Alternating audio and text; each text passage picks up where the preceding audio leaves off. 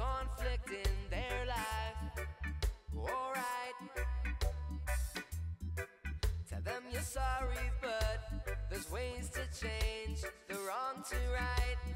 See, we can sit in a distant haze and watch rain clouds pour thoughts of. Welcome to Ocean Water. We hope you feel refreshed by the living water of Jesus Christ as we help people receive drinking water from the ocean for free. Thanks for joining us for this weekend's message, and if you enjoy it, please share it with a friend.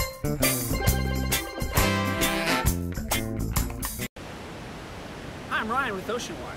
Did you know that 75% of the world's surface is covered in ocean water, and yet one out of eight people in the world have a water problem?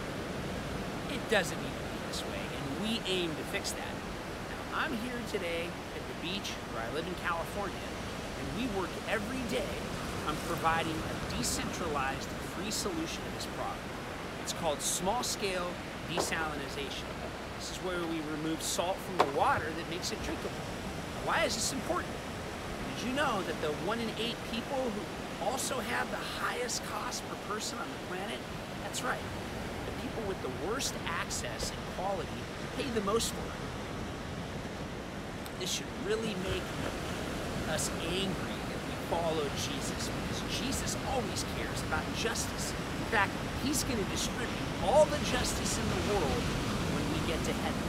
Now, we provide a relatively low-cost solution in rural and remote coastal areas where these systems are deployed on really fun trips. We install these systems and also start a church and work through the church because they're the hands and the feet of Jesus all over the world, just like they've always been. We do this at zero cost because we've learned that you can start and operate a church from about two to 60 people for free using simple, scalable tools. So that's what we do. Did you know that church is not a building, it's just a group of people? That's all. So since we started before COVID-19, it was already in our DNA to meet for free in homes and coffee shops and beaches because there are thousands of small rural coastal areas in the world with the most beautiful people. And I believe God is going to use us to become friends with them and serve them and see more people be in God's family. Now, we've been in this series now for eight weeks in Daniel. Today we come to the eighth major test in Daniel's life. Now, at this point, Daniel's an old man, and when he started as a teenager, he was 15, he was a prisoner of war. He's passed all these tests, and now he's in the latter stages of his life. Some of these tests he passed in his 20s, some in his 30s, some in his middle years. Well, now we find himself in his 80s, and he survived through his third king now. Two different empires, three kings, the Syrians and the Persians, and this is all history. They crushed the Babylonian Empire. Now, Daniel was such an amazing man and leader and a man of integrity that every single leader wanted to keep him on. Usually, when you get a new administration, they sort of clear house, and all the people who were serving in the previous administration, they're all gone. Well, Daniel keeps getting rehired and actually keeps getting promoted. Now, we're going to pick up where we ended up last time, and that he outlasted these kings, and now his grandson, who gets to call him Darius Mede, who's a a general with another guy, Cyrus the Persian, and Cyrus the Great. Now, we find Daniel with his eighth test in Daniel 6. Why did Daniel keep getting promoted? Well, one, his professional competence made him stand out. It says, so Daniel distinguished himself above all the other governors and administrators by his exceptional qualities that he planned to put Daniel in charge of the entire kingdom in Daniel 6.3. He was the best at what he did his professional competence made him stand out. It's clear this guy is a gifted leader, but more than that, he was a student. We talked a few weeks ago, all the le all leaders are learners, and the moment you stop learning, you stop leading. He was a student of God's word. He was a student of people. He was a student of history. He was a student of culture. Now, the Bible says that he spent his entire life learning, and he just kept getting wiser and wiser and wiser. Now, if you make wisdom a goal of your life, there's no end to what you can do. You just keep getting better and better and better. There are some careers that peak really early in life. Did you know that if you want to be an Olympic gymnast, you basically peak at about age 17? So you'll be replaced by someone who's like 14, 15, or 16 because our bodies just aren't that limber when you get into your later 20s. Certainly not into your 30s and 40s. You're going to play in the NFL, you're going to peak at maybe 28 or 29. Now, in different careers, you peak at a certain level, and then it's over. If you decide to be a man or a woman who says, I want to be wise, well, that's something that you can get good at your entire life. At 85 years old, you can be a whole lot wiser than you were at 80 or 75 or 70. It's one area you can just keep growing. Now, Daniel kept growing in his confidence, and he was more skilled, he was more effective.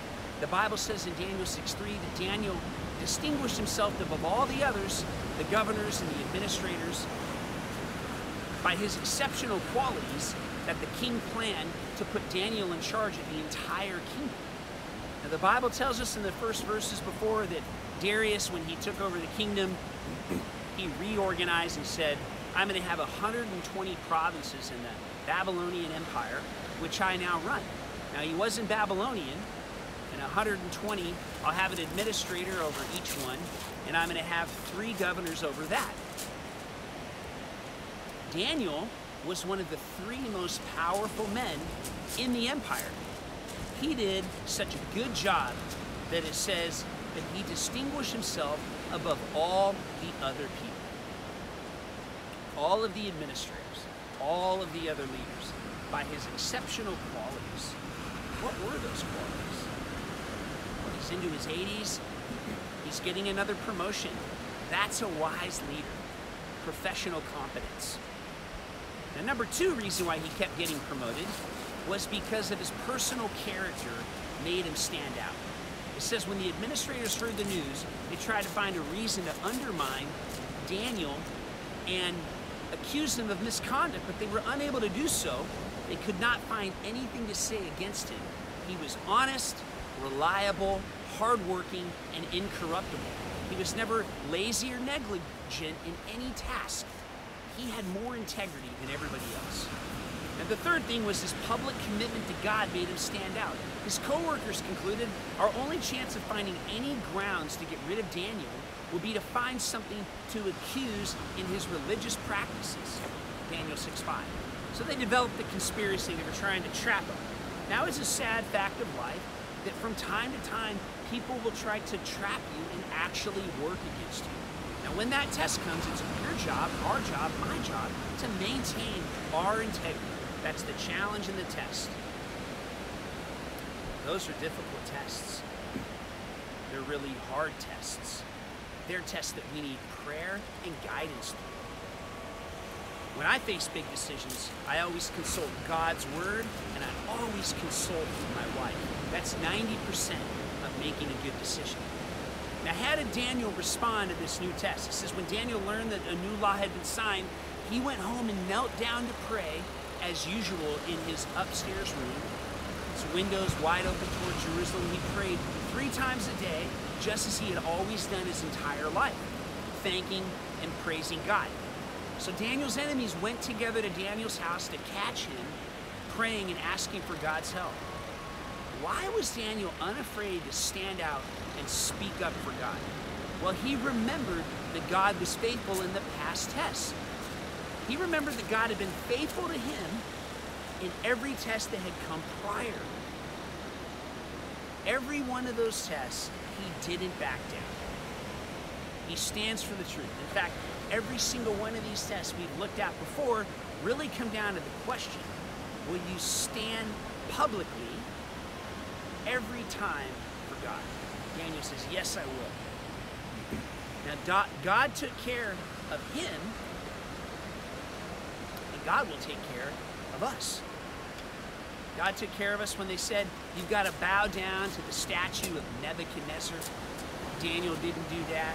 God took care of him when he had to deliver bad news and say, You're actually going to lose your kingdom and your mind. God took care of him through that. All of these different tests, every single one of them, he remembers God. had been faithful in the past.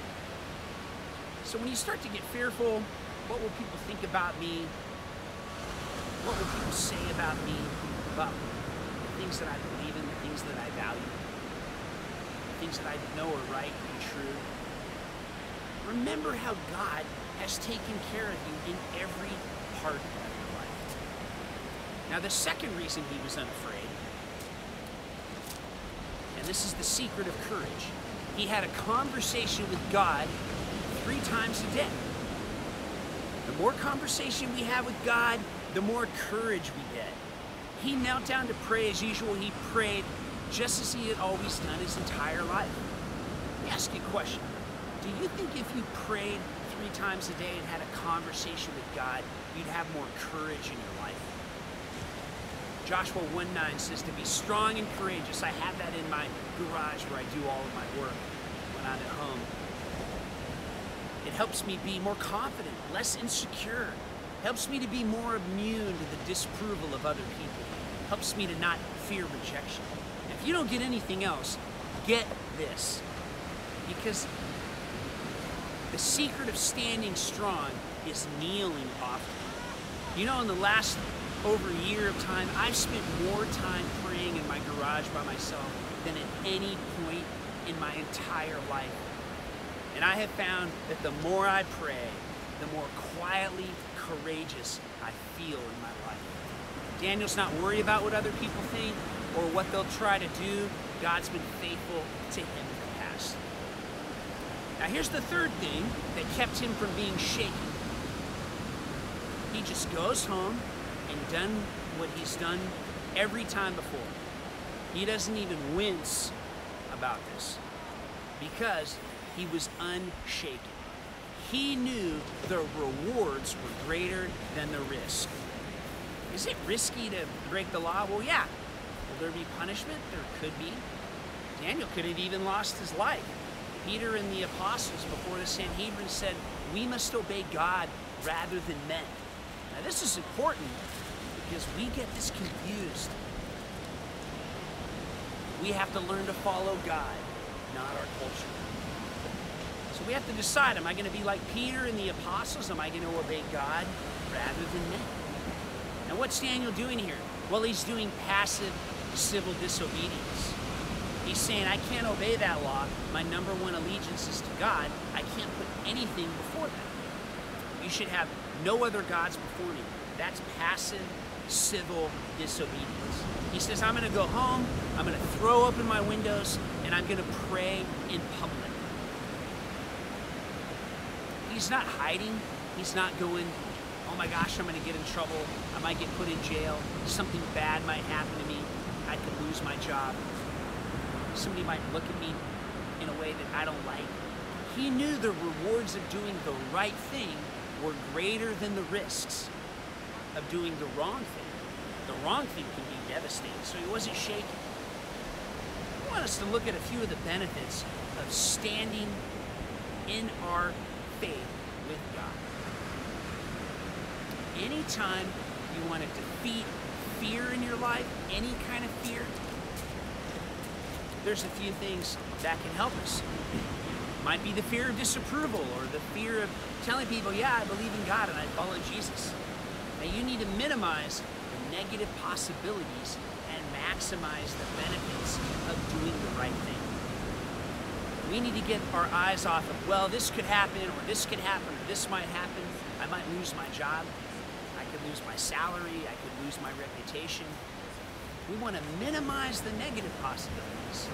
And we want to see it as an act of faith that can maximize the benefits of helping others. So there are a few things that we benefit from every time we stay, take a stand for God. One is we get a victory over fear. Fear is just a feeling and it cannot last. You know, whenever you have a feeling, particularly negative ones, you think you're going to feel that way for maybe the rest of the day or the rest of the week or the rest of your life. You know, when you're depressed, you feel, I'm going to be depressed. This is never going to end. Reality is, feelings always fade, both negative and positive. You know, when you're grieving, you feel like it's never going to end. But our emotions, by their very nature, don't last, whether they're good ones or bad ones. Does fear last? No. Not at all. No emotion lasts. Every single one, the good ones and the bad ones, are just temporary. They're to be persevered through with a faithful perspective. So we don't trust in our emotions because that's not the way that we're going to feel tomorrow or even in two days. Fear is just a feeling that can't last. Fear is uncomfortable, but it won't kill us. You know, someone once said that fear is false evidence appearing real. That's fear. It's not real. Only Jesus is real. It Doesn't matter how you feel, only Jesus is real. Fear is just a feeling. Fear is uncomfortable, yeah, but it won't kill us. It's something we can lean into and actually grow from. Now, fear grows when I give into it, but it lessens when I move against it. So we want to pray like the first Christians Lord, you know the threats of the people, so make your servants speak your word without fear. Acts 4.29. Now the next thing is standing for God builds my faith and my character. We should never be ashamed to tell other people of our love for Jesus, the strength it gives us, how we're ready to suffer if necessary. 2 Timothy 1.8. And the third thing is it gives God an opportunity to do a miracle.